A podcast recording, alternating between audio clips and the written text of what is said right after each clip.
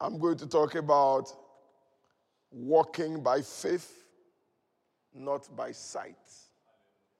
I say walking by faith, not by sight.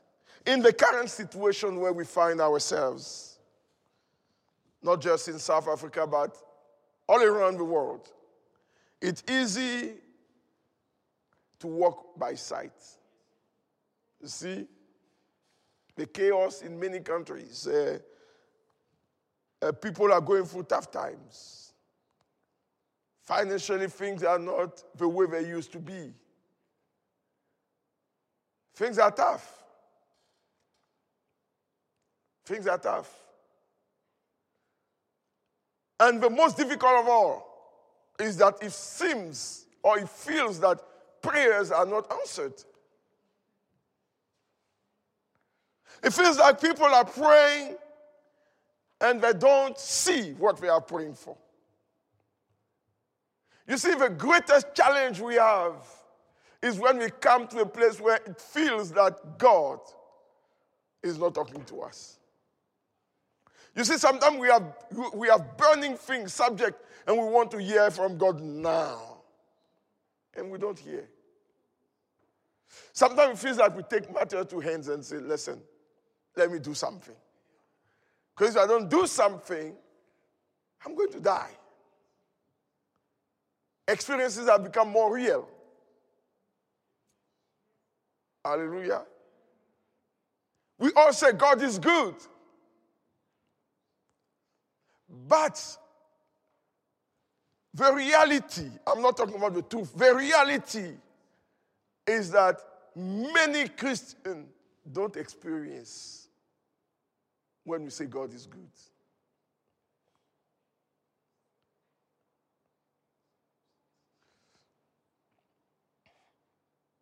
The Lord showed me, I know a person, but I'm going to give the experience.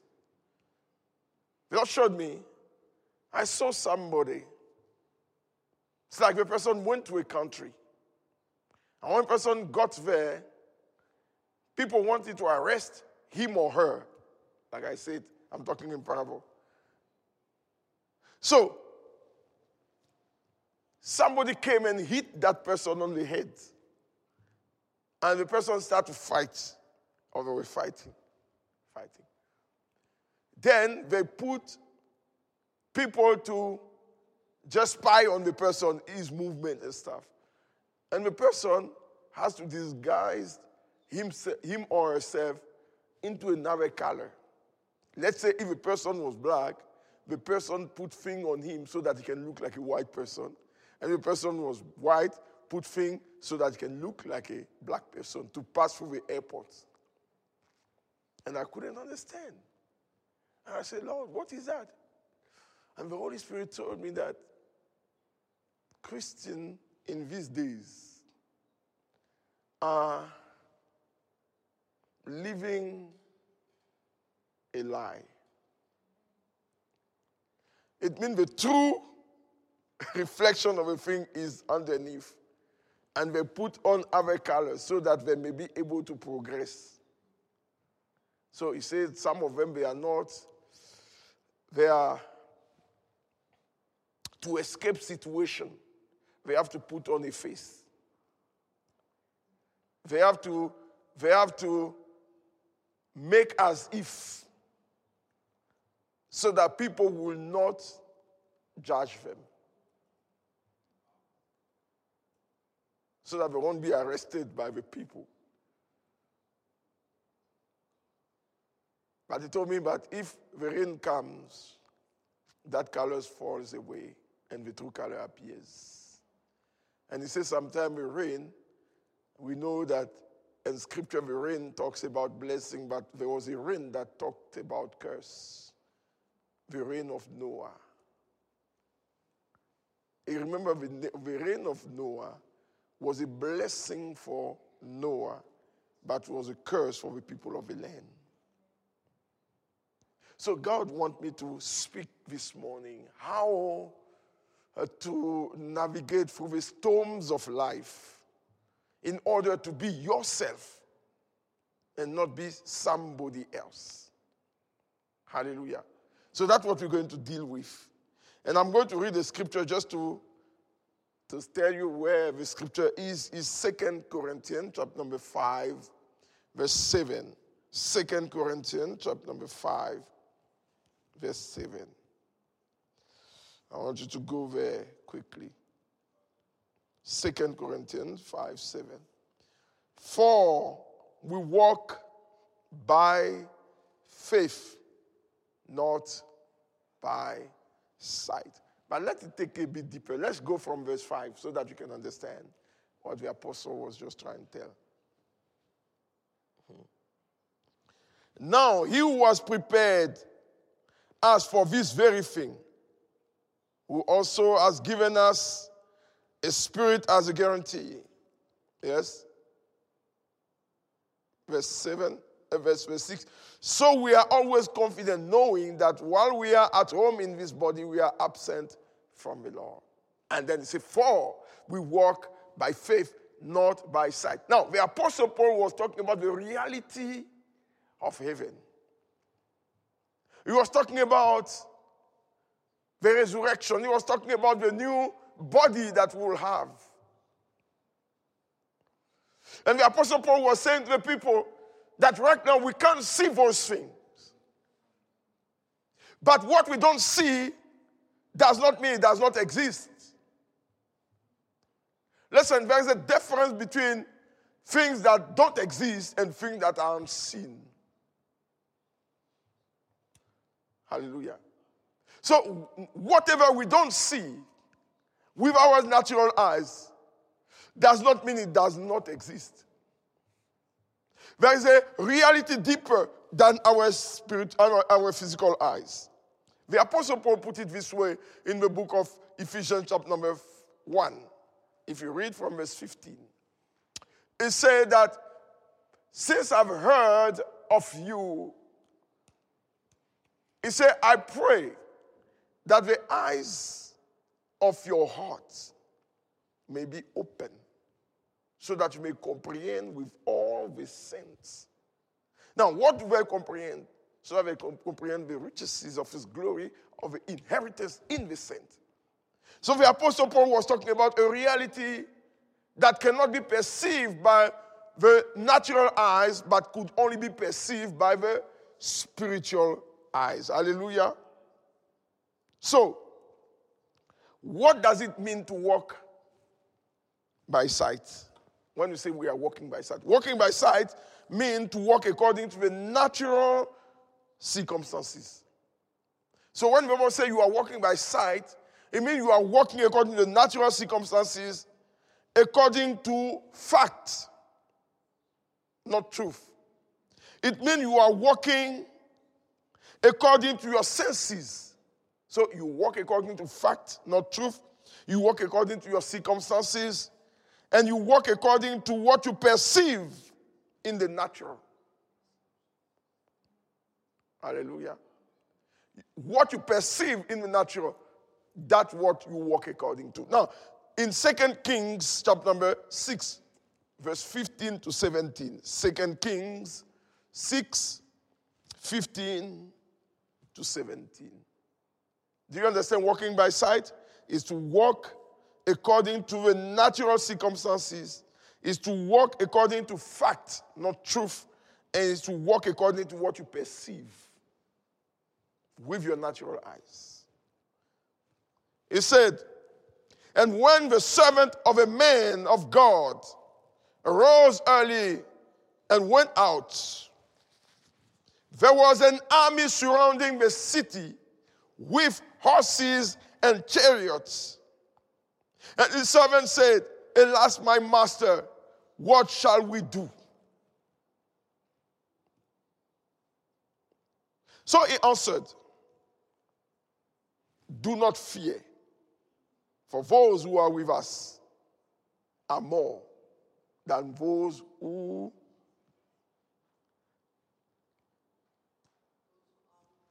for those who are with them. Hallelujah. Let's go on. And Elisha prayed. He said, Lord, I pray, open his eyes that he may see. Then the Lord opened the eyes of a servant of a young man, and he saw, and behold, the mountain was full of horses and chariots of fire all around Elisha. Now, can I submit to you that the guy was not blind? So, what was that prayer to open his eyes? So, it means that the guy was seeing in the natural. He saw the army around them that was coming to capture them. That's what he saw. And he said to Elisha, Master, we are doomed. We are done. Now, isn't that a true statement? It was true. The opposite army was there, the Syrian were there. He saw them. He saw them. So he was walking by by sight. God gave us our eyes so that we may be able to move in the natural. Hallelujah. God gave us those eyes so that we may be able to perceive things, to see things around us.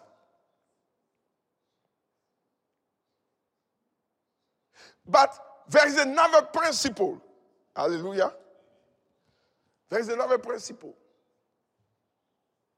that Elisha had and the young men didn't. Now, what is interesting is that Elisha didn't say, Lord, create in him eyes. He said, open them. It means the eyes were there. The eyes were not created, they were not created, they were already there. So, what was the problem? They were blind, but the eyes were there. Can I submit to you that everybody that is born of God has the eyes of a spirit? Now, the reason that we don't see with them is that not that they are not there, but something is preventing them to see. They are spiritual diseases.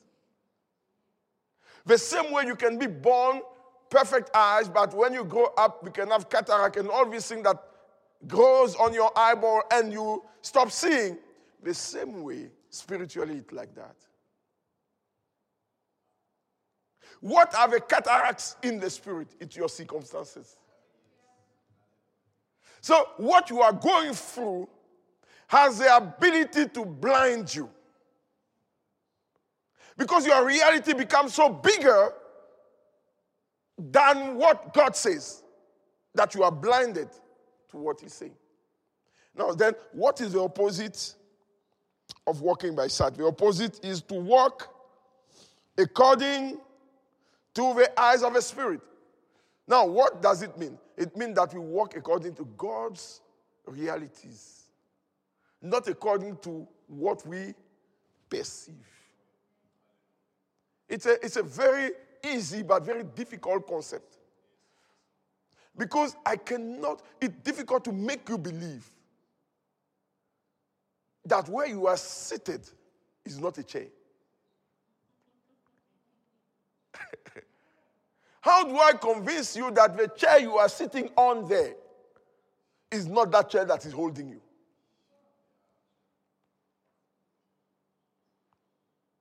Imagine you somebody comes to your office. Say, sir or madam, I have I have come to tell you something. Say yes. You say the, the chair you are sitting on there is not what is holding you.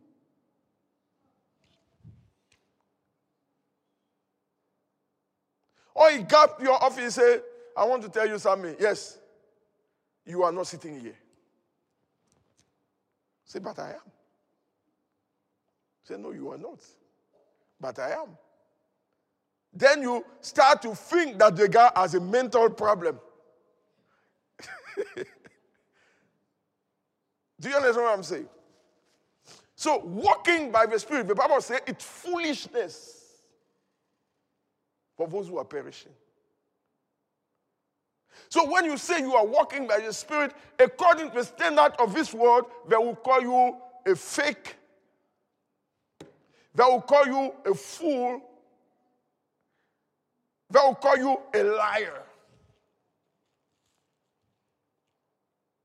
You see how many times people have blamed us from lying, for lying for, to people when we say they are healed. They say these people are liars. Why do they say we are liars? Because what we are talking about is spiritually discerned. It's not naturally discerned. Hallelujah. So, let's go to Hebrews. So, walking by faith. What is faith? Let's go to Hebrews chapter number 11, verse 1. Hebrews 11, verse 1. I want you to take it step by step with me. I'm excited about this because I know we're going to be set free. He said, Now faith is. Somebody said, Now faith is. Now faith is the substance, not a substance. Look at the construction. That's why I like to study the word with the way it was written. Faith is the substance of the things hoped for. Faith is not substances. He said faith is the substance of the things, the things. I, I want you to follow me. We should have said faith is the substances of the things. But it says faith is the substance of the things. So it means that there is one substance for everything you hope for. Do you get that? So if you are hoping for salvation, there is the same substance that makes you inherit salvation. If you are hoping for finances, the same substance applies to. so the same substance applies for every area of life. Hallelujah.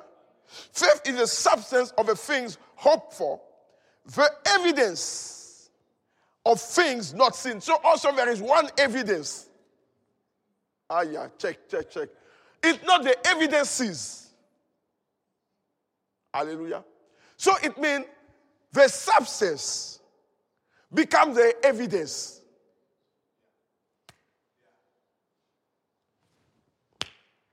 So where is that substance? We need to find the substance. Because if we know the substance, we will know the evidence. And if we know the evidence, we will understand that this thing works for everything. Hallelujah. So, faith, substance is the embodiment it's an embodiment. It's a, it's a, it's the, it's the things that upon which something is constructed. Hallelujah. So substance is like the structure of a house. Hallelujah. So we, you see this building. Okay, we, you guys home, you don't see it, but you can see it in your spirit because you have been here. Now you see the building that we call the center. This building, we see the bricks, but something is holding the bricks. There is a structure, and that structure is a substance. Hallelujah. That structure is the substance.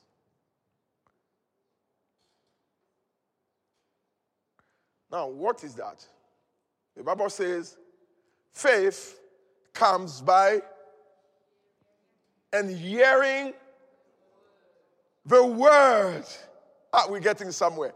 Faith comes by and hearing the word. So that tells us that the substance he's talking about here is what? The word. So let's rewrite Hebrews chapter number 11, verse 1. Let's rewrite it. It said, Now faith is the word. Hallelujah. The word of the things hoped for. So it means whatever you hope for, The substance is the word that you got.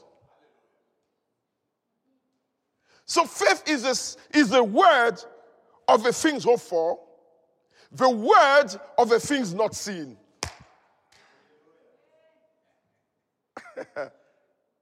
so, so, so, so when you have hope, your hope should be based on a substance. When you have things that you don't see, there should be based, the evidence of what is the word that you have. So when you have the evidence, you can claim that you have a thing. Hallelujah. I hope you understand what I'm trying to teach you. So, so, so, so faith, huh, faith becomes interesting.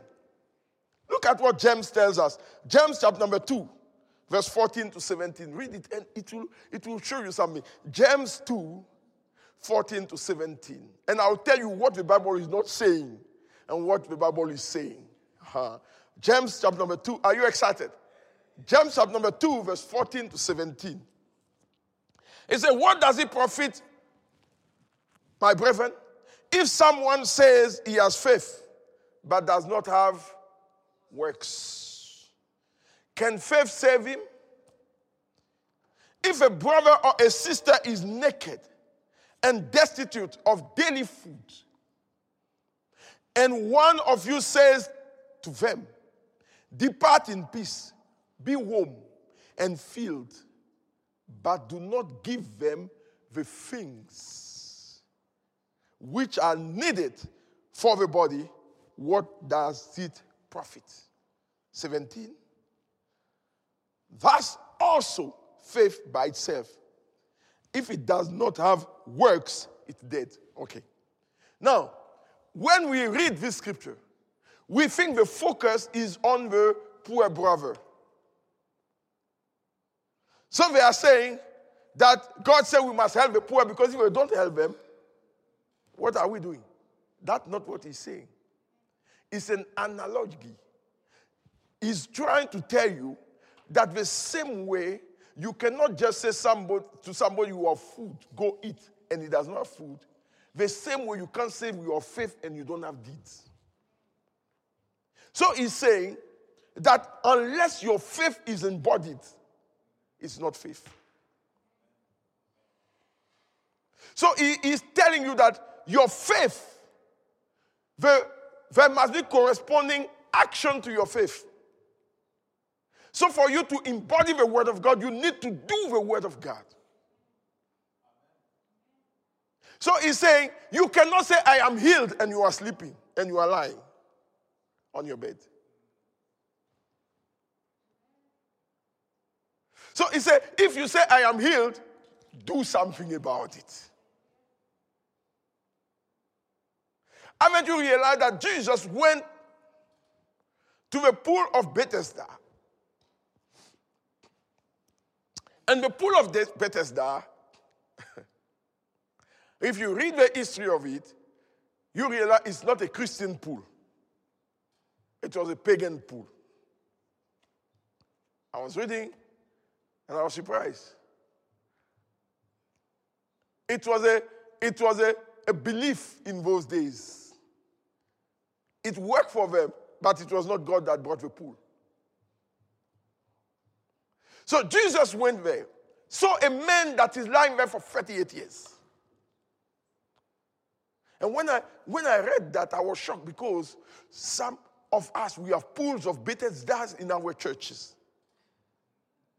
And the origin of a pool of Bethesda is not Christian. Hallelujah. So, so it means that it means that it was not the water the faith was put in the wrong place. Hallelujah. So Jesus came there. He see a man that is sick and crippled for 38 years. Jesus came and said to the man, Do you want to be healed? Then the man pointed out to the water. And Jesus said, No, it's not in the water. It's in front of you. And Jesus says, Stand up.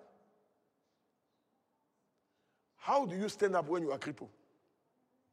I mean, if a man could stand, he wouldn't spend 38 years. So it means he couldn't stand. Why do you think Jesus challenged him to stand? Why do you think that? Because by trying to stand, he's working his faith. And the moment he tried it, it worked. Because when he tried it, the word became the substance that held him. Hallelujah. So when you have a word, you have a substance and you have evidence. So that's why people say, I know the word is real, I, I trust the word, but my situation. You know why they say that? Because they don't know about the principle of the evidence that the word is the evidence. They think the dream is the evidence. Or they think when I I got it in my hand, then I got the evidence. No, the evidence, you got it when you got the word. Hallelujah. So, we do not walk by faith because our experiences are more real to us than the Word of God. And people say, but you know what? I've done that before, it didn't work. You know why it didn't work? Because you were ignorant. You cannot try the word in ignorance and it works. It doesn't work. Actually, you don't try. When you try, it will not work. You do. Hallelujah. People say, sure, I'm not well. The word of God say I'm well. Sure. Let me try to see if I can stand. You will fall. You know why you will fall? Because you are just trying. Hallelujah. When you are healthy and you want to stand, you don't have a doubt that your feet will hold you. So if your health is an evidence to you that you can stand, what about the words? So it means that you have made your, your health a more real thing than the Word of God. When you get this principle, you become like a violent man in the spirit. Yes. Yes.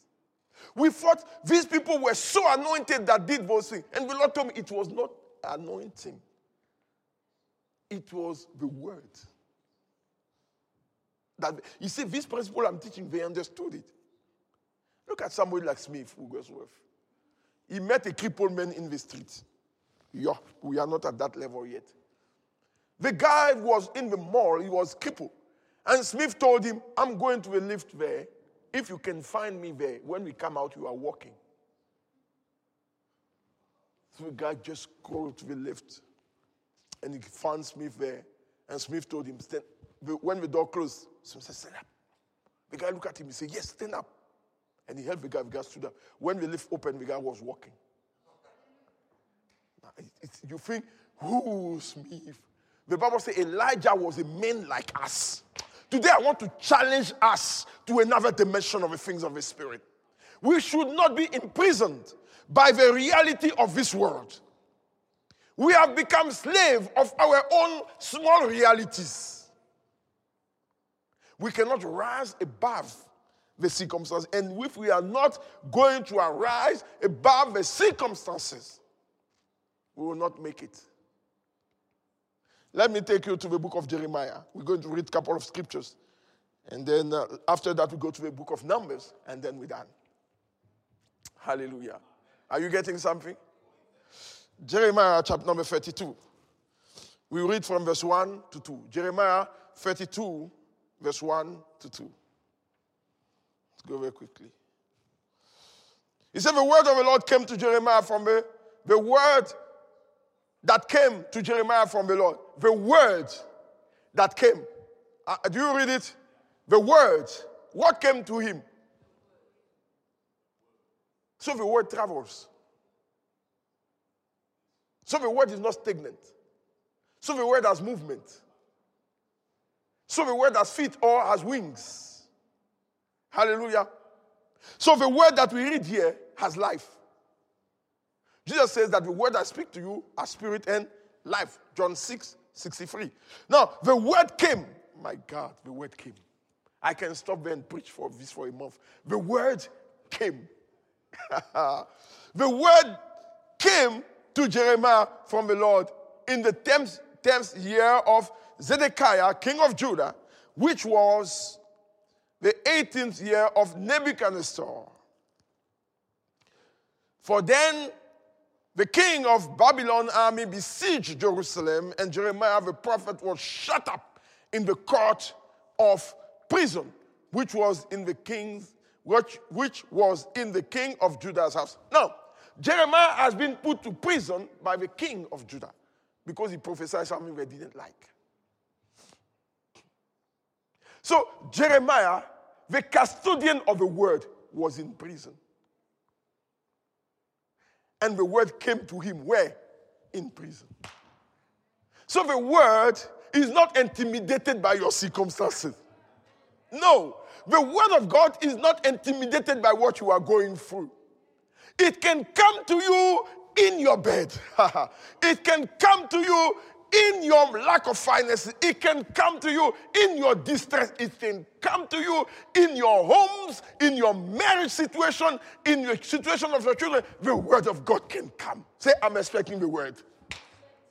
The word can walk to you. The word can come to you.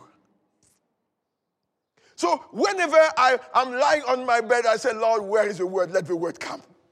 Let, I'm expecting the word of God 24 hours, 7. I'm telling you. I'm walking. When I'm praying in tongues, I'm expecting the word. I'm expecting something new. I'm expecting God to explain to me something new. And He start to explain to me. And, and, and it's so amazing. Hallelujah. Now, let's read from verse 6 to 9. Verse 6 to 9. We keep it in Jeremiah there. He said, and Jeremiah said, The word of the Lord came to me, saying, So it means the word speaks. The word does not just move, it speaks. So we have seen the word can walk, the word can fly. the word can come anytime.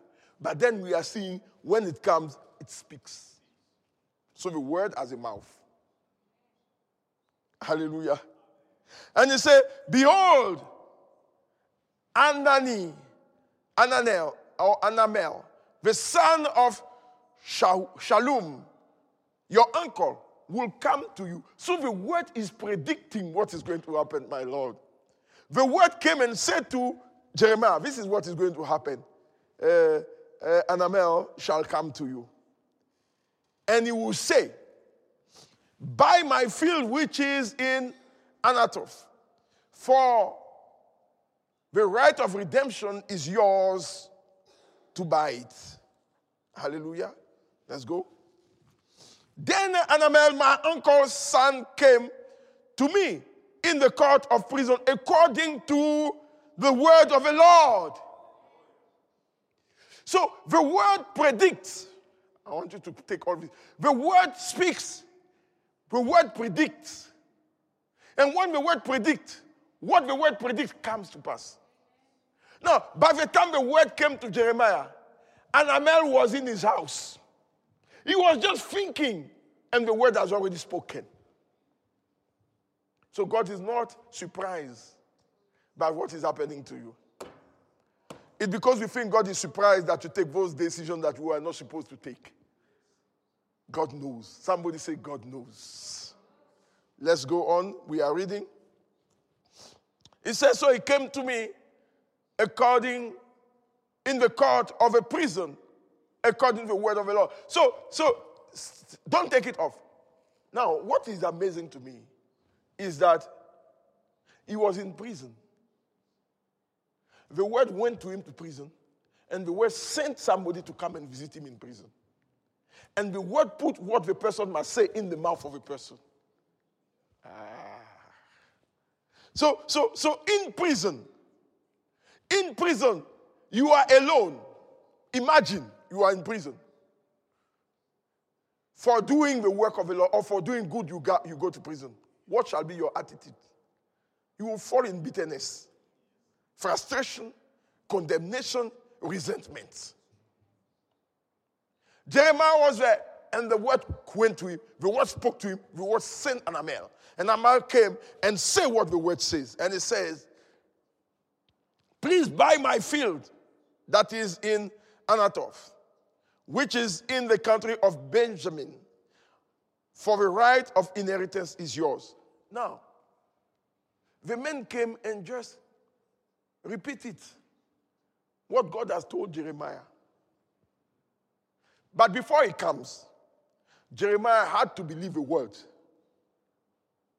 Remember when God spoke to Jeremiah that Anamel will come, Anamel has not come yet. Jeremiah believed, and Anamel came. And Anamel repeated what he said. Let's read from, let's read verse 25. Verse 25.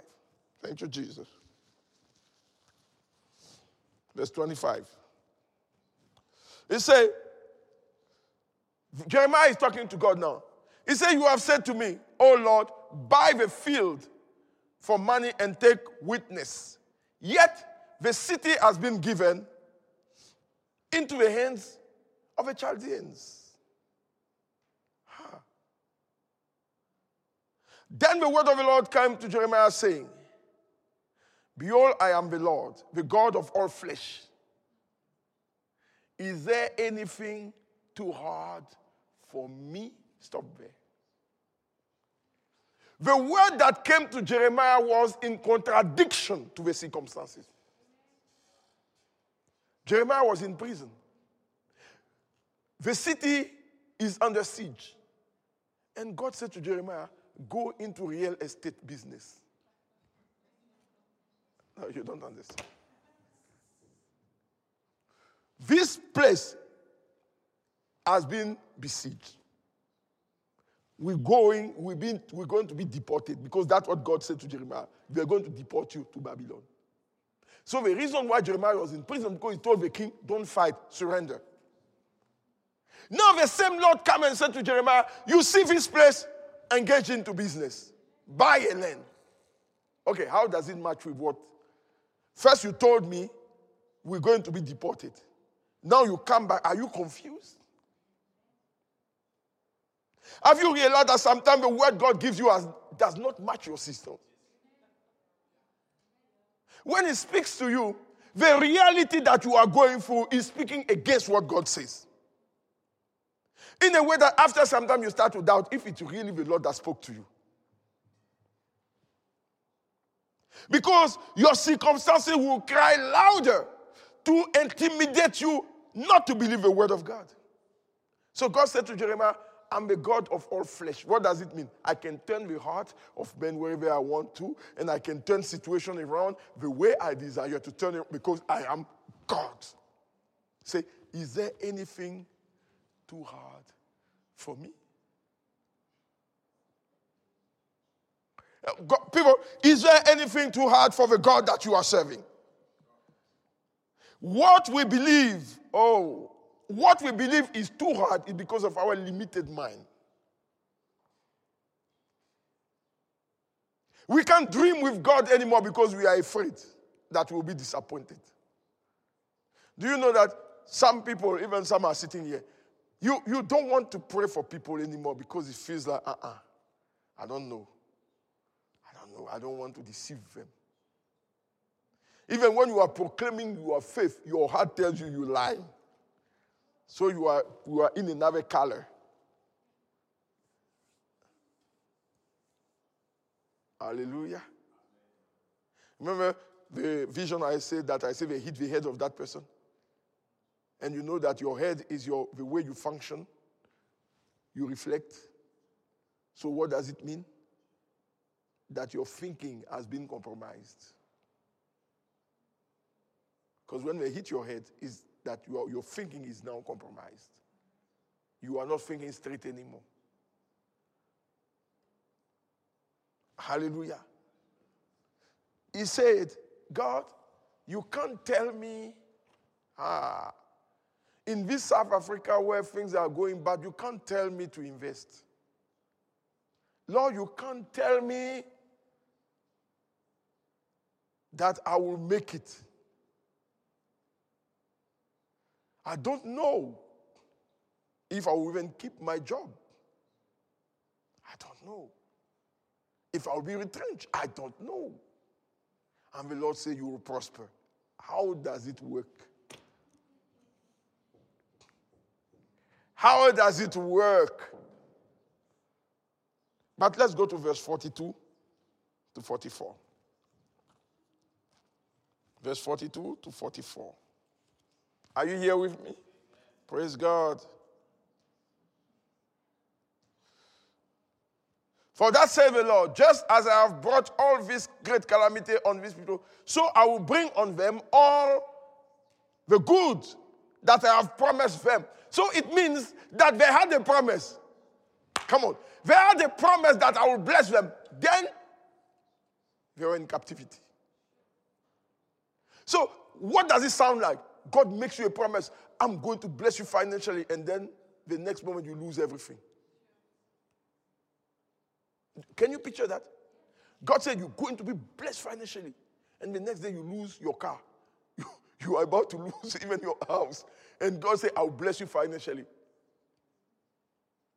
And then the same God come and say, Listen, because you are blessed, I want you to give money away. Say, ah, this is not, this is confusing now.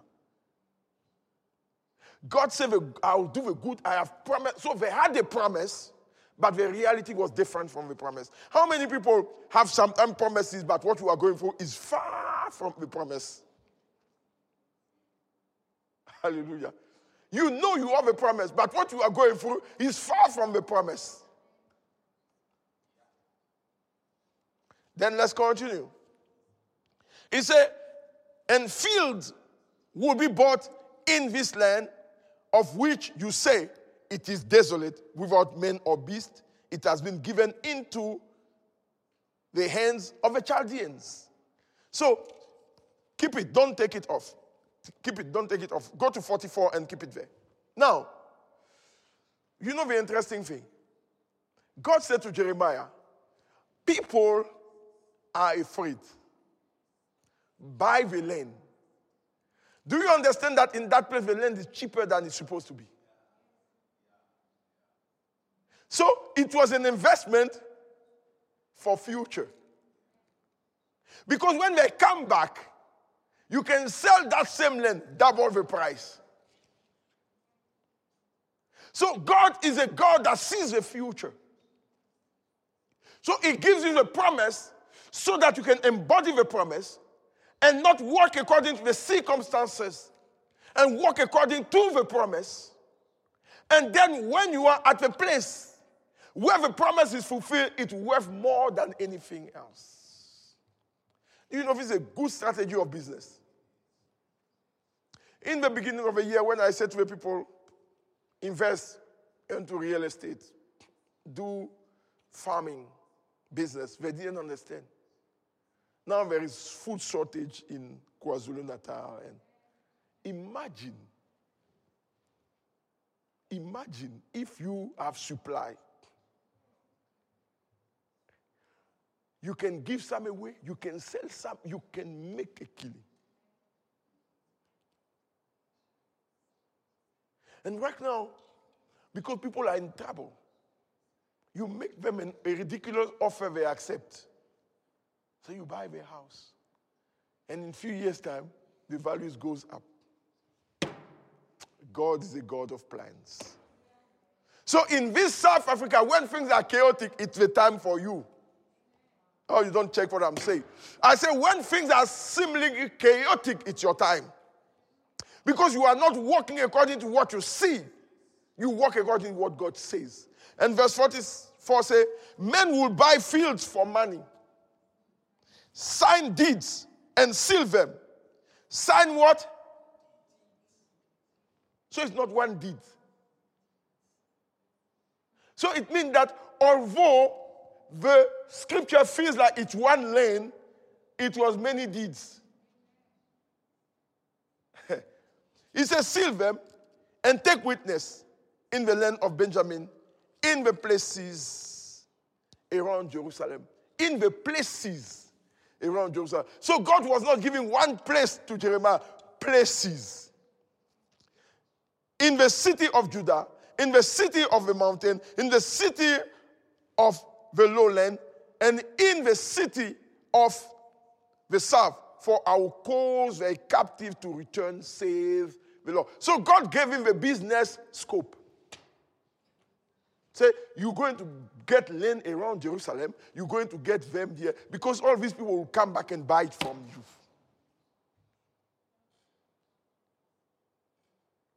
Do you understand that in the land of chaos, it's a land of opportunities? Hallelujah. Do you understand that? That when things are going tough, it's opportunities. So that's why we don't walk according to the circumstances. We walk according to what God is showing. In the beginning was the Word, and the Word was God, and the Word was with God, and the Word was God, and all that was created was created, and without the Word, nothing that was created was created. Genesis chapter number one says that in the beginning God created heaven and earth. He said the word, the world was formless, and the water was covering the surface of the deep, and God said. So the substance of creation was the word.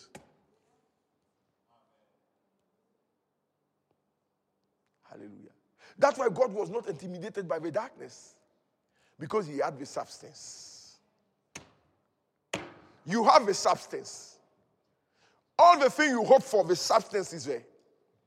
And the substance is the word. And the word need to be spoken, and the word need to be embodied and walk. Look at Jesus.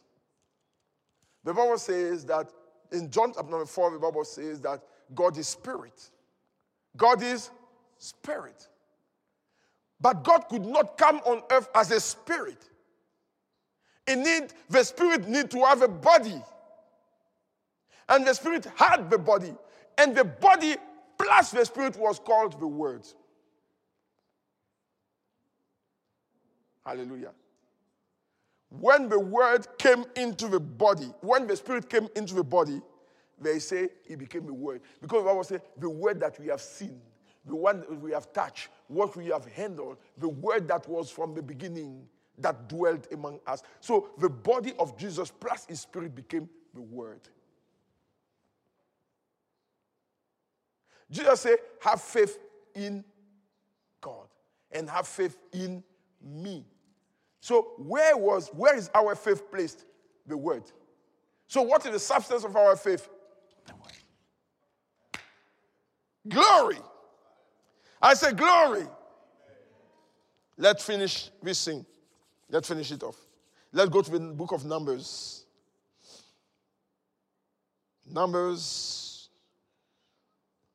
I want us to read from verse 13, uh, Numbers 13, from verse 26 to 33. Numbers 13, 26 to 23.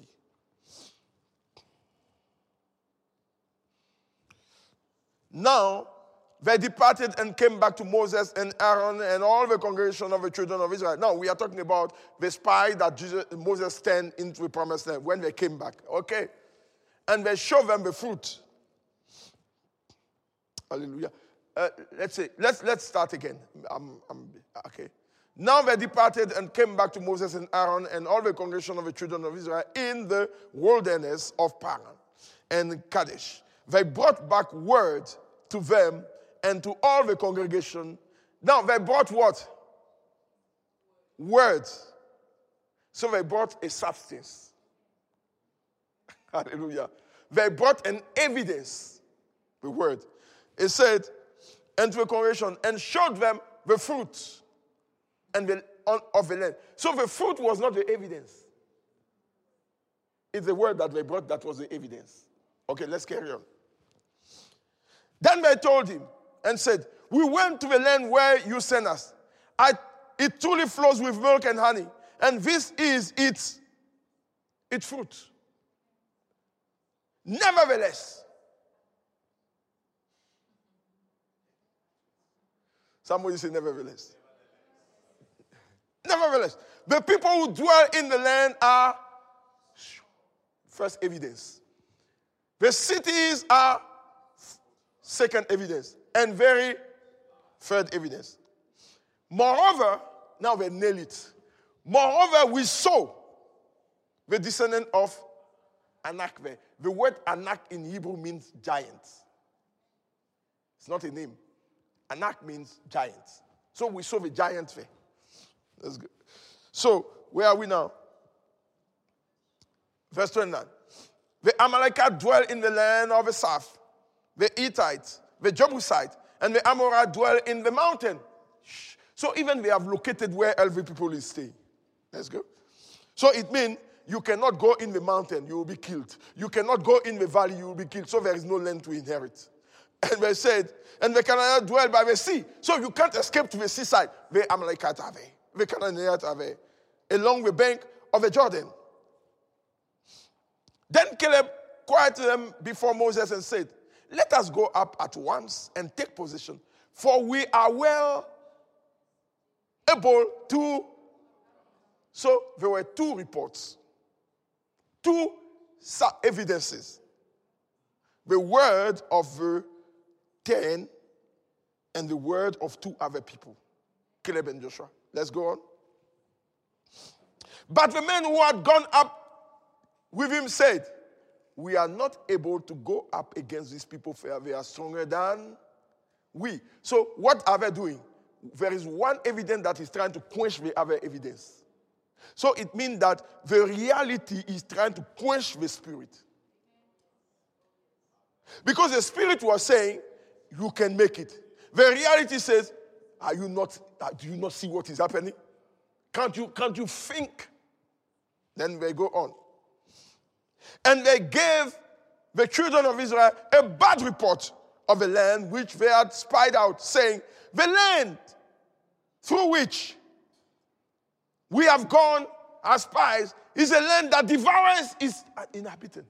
So they have even uh, they have studied that land so much that they know the ability of that land devours. and all the people whom we saw in are men of great stature. So, they, they, no, it's a, it's, a, it's, a, it's a meticulous study. They went there and they studied the people. Now, let's go. There we saw the giant. The descendant of Anak came from the giant. And we were like grasshoppers in our own sight. And so were we in their sight. My question remains Did the giants see them? How do they know what the giants saw? Fear. Fear. So, the word of the Spirit was in the mouth of Caleb, which was the evidence of God. And the current reality was with the 10 people. Guess who people believed? So men has tendency to believe the reality more than the truth. Caleb was telling them, We are able to get, take these people. I said, No, no, no, no, no, no, no, no. Haven't you heard? That when you are on ventilation with corona, you don't come back. Then we say, I think the Lord has shown me will die.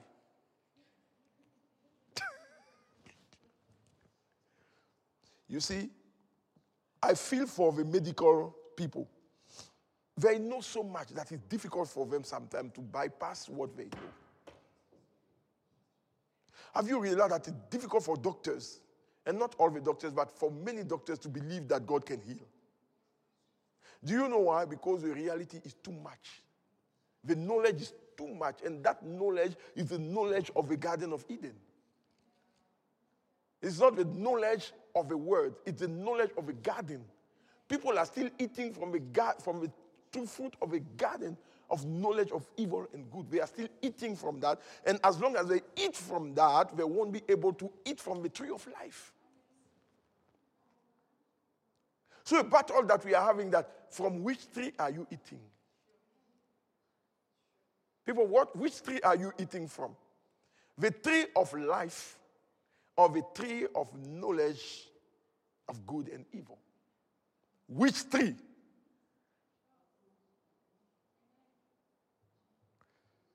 Caleb said, Listen, what I like with Caleb, he did not deny that there were giants.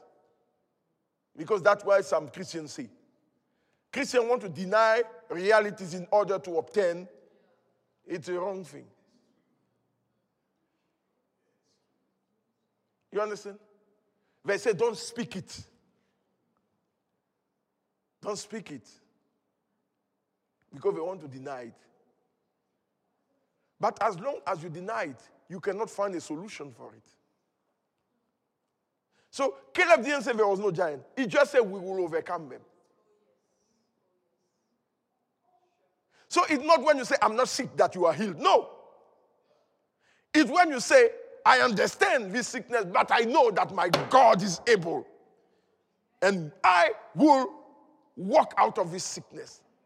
That's what we call a Christian talk. This, this, this sugar coated talk, uh, talk that people are teaching you, it's not really from scripture.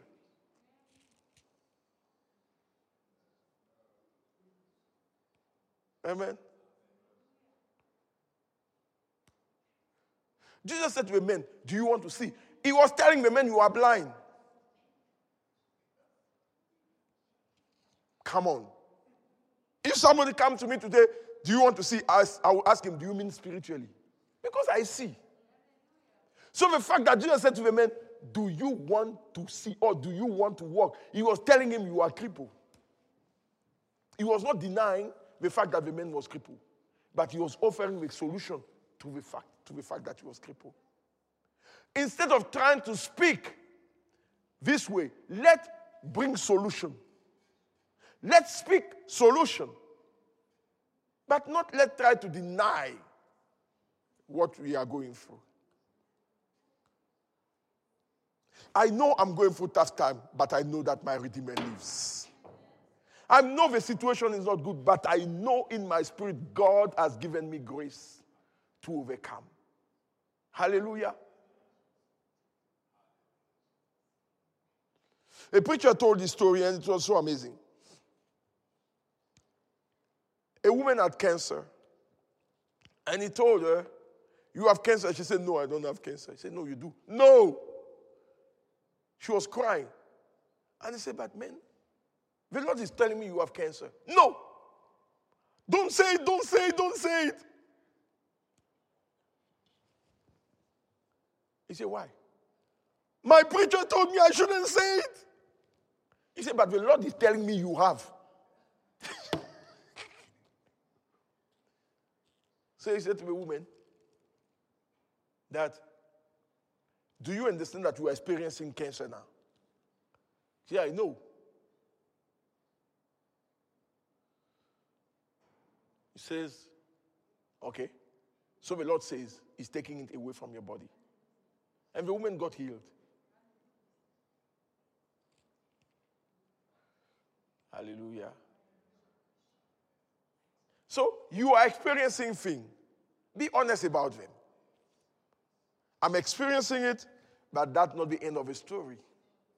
The truth is, because this is a factor, the truth is, God has already perfected me. And I walk according to what God has done. Hallelujah. Let's read the last scripture in Numbers 14, verse 6 to 9. Numbers 14, verse 6 to 9.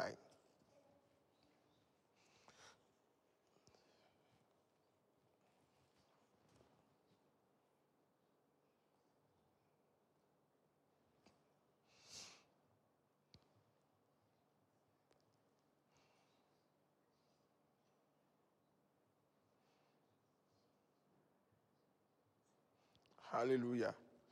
It say, but Joshua the son of Nun, of Nun, and Caleb, the son of Jephunneh, who were among those who had spied out the land, tore their clothes because of a bad report.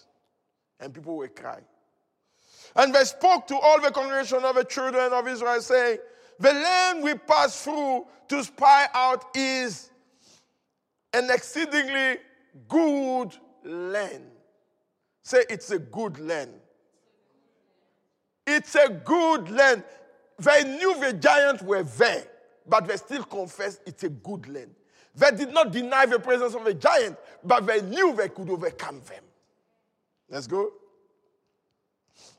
If the Lord delights in us, then will, He will bring us into this land and give, uh, give it to us. A land which flows with milk and honey. Only do not rebel against the Lord, nor fear the people of the land, for they are our bread. And their protection has departed from them. And the Lord is with us. Do not fear them. When you fear a situation, you cannot overcome it.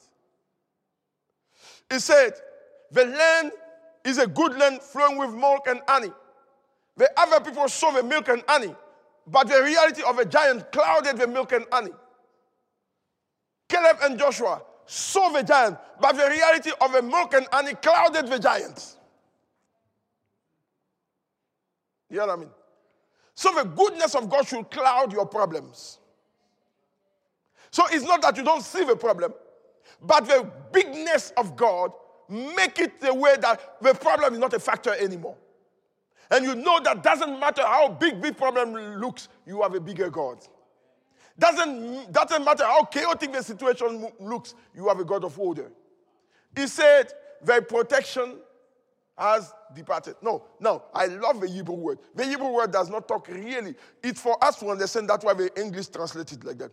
The Hebrew says, the shadow is gone.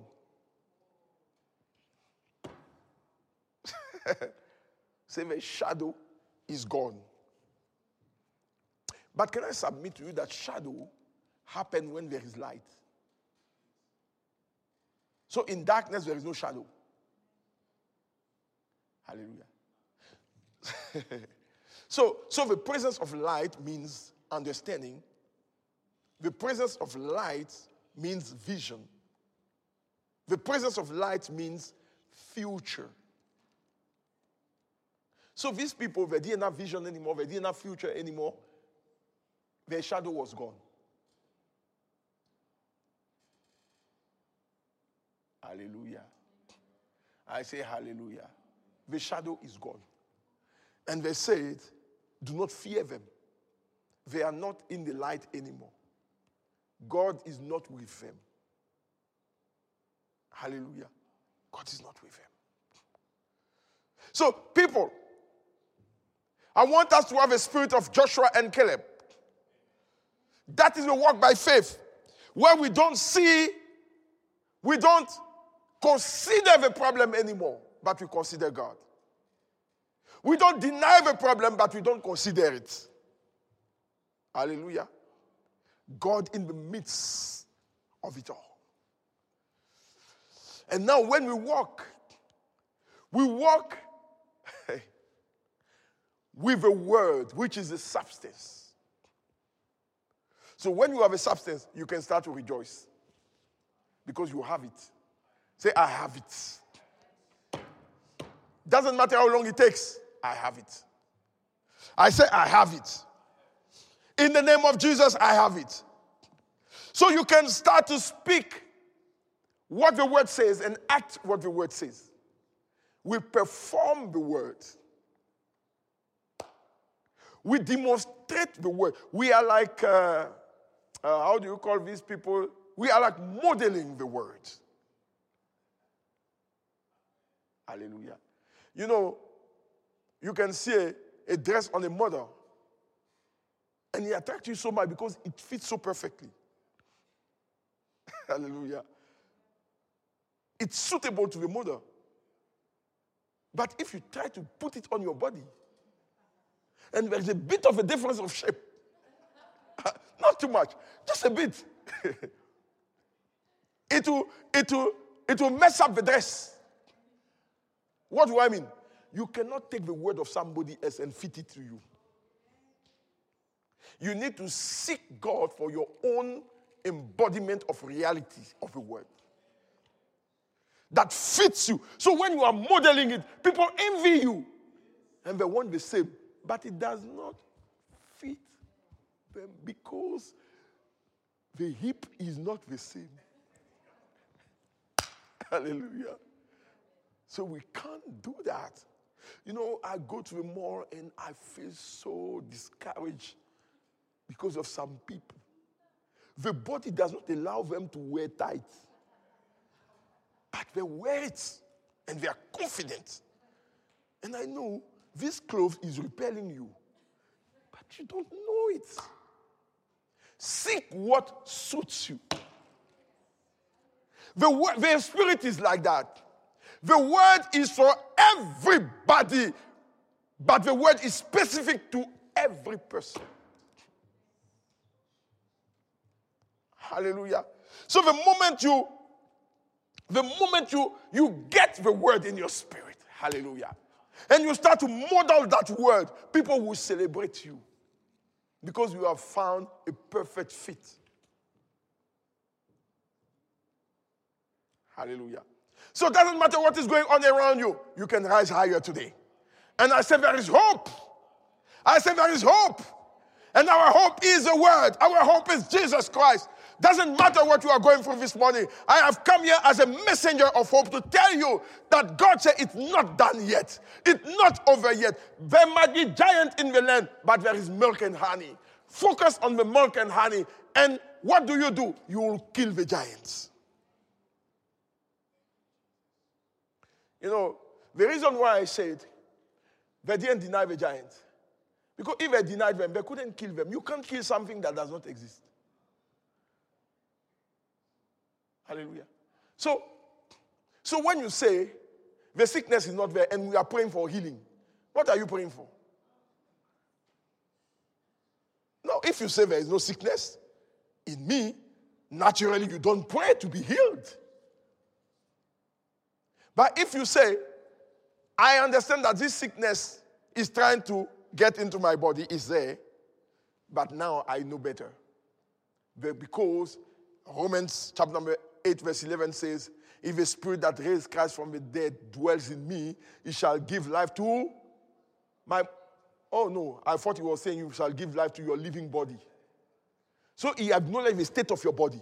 It's a mortal body. But he said he will give life to it. I, I want to tell you that faith cannot work if you are not working according to God's mind. The Bible says that the earth was formless. Is not that an acknowledgement? It said darkness was over the face of the deep. Who spoke that word? God. Was he confessing? No, he was just describing the reality of the circumstance, but he said there is a higher truth. Hallelujah.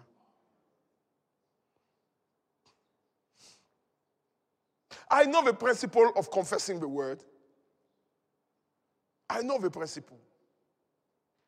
But I know the principle of acknowledging what is happening and overcoming by grace. So today I'm not here, I'm not saying everything else is false, no. But I'm preaching another side.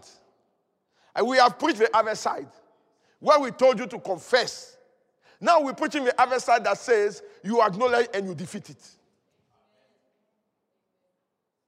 Acknowledgement does not mean that you are defeated. They say there was chaos, there was darkness, and the Spirit said, Let there be light. Now, what I'm trying to tell you is when you acknowledge you have a solution. You can't go before God and say, Lord, I have a sound mind. No, you say that for yourself. When you go before God, you say, Lord, I'm troubled. You understand? You can't lie to God. You go before God. You can't go before God say, No, God, I have a sound mind. You confess that for yourself. But when you go before God, you can say, God, my mind is troubled. But I know what you have said that I have a sound mind. Therefore, make the soundness of my mind a reality in the natural. That's how you pray. People go before God confessing word. No, you go, God is a word. What word can you confess to Him? The word you are confessing is for you. But when you are before God, you tell Him. Hallelujah. The reason why we say, don't go out there and say it, because they can't help you. Hallelujah. But when you go before God, you say what you are going through. Lord, I am broke. I need finance. You can't go before God, I am rich. I have. So why do you ask?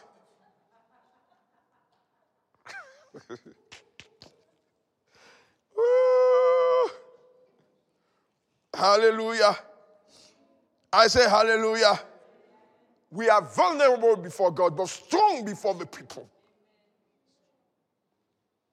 So the confession we told you confess is a testimony unto people, but not unto God, because unto God you are who you are. You come naked before Him. Hallelujah. Hallelujah. So say, Lord, I am weak,